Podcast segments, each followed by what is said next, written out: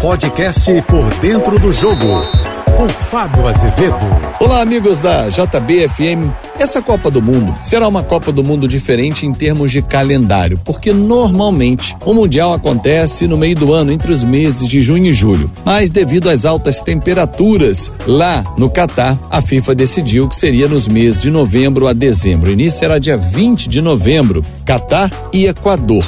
Isso se o Equador não perder a vaga para o Chile, né, que está pleiteando ainda na FIFA por conta de falsidade ideológica de um jogador do Equador que teria nascido na Colômbia e nunca informou isso. Bom, mas a França, uma das favoritas ao título, ela que é a atual campeã, bateu a Croácia na final da Copa passada na Rússia por 4 a 2, tem Pogba como um dos principais jogadores. Ele que pertence à Juventus da Itália. Pois bem, ele tem um problema no joelho, vinha fazendo um tratamento conservador, só que viu que não deu o resultado esperado. Ou seja, precisará passar por cirurgia para resolver um problema no joelho. A previsão de volta é de 45 a 60 dias. Lembrando que a França estreia no dia 22 de novembro diante da Austrália. Ou seja, daqui até a estreia tem mais de dois meses, ultrapassaria o tempo máximo.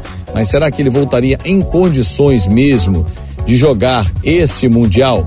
A França está no grupo D, ao lado da Austrália, Dinamarca e Tunísia.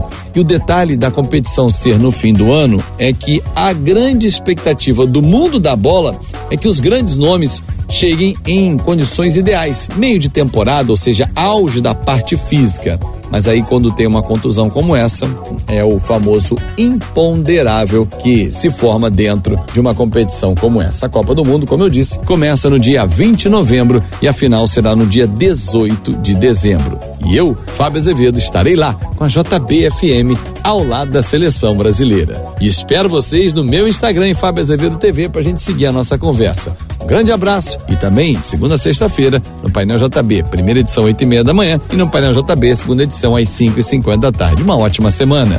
Você ouviu o podcast Por Dentro do Jogo.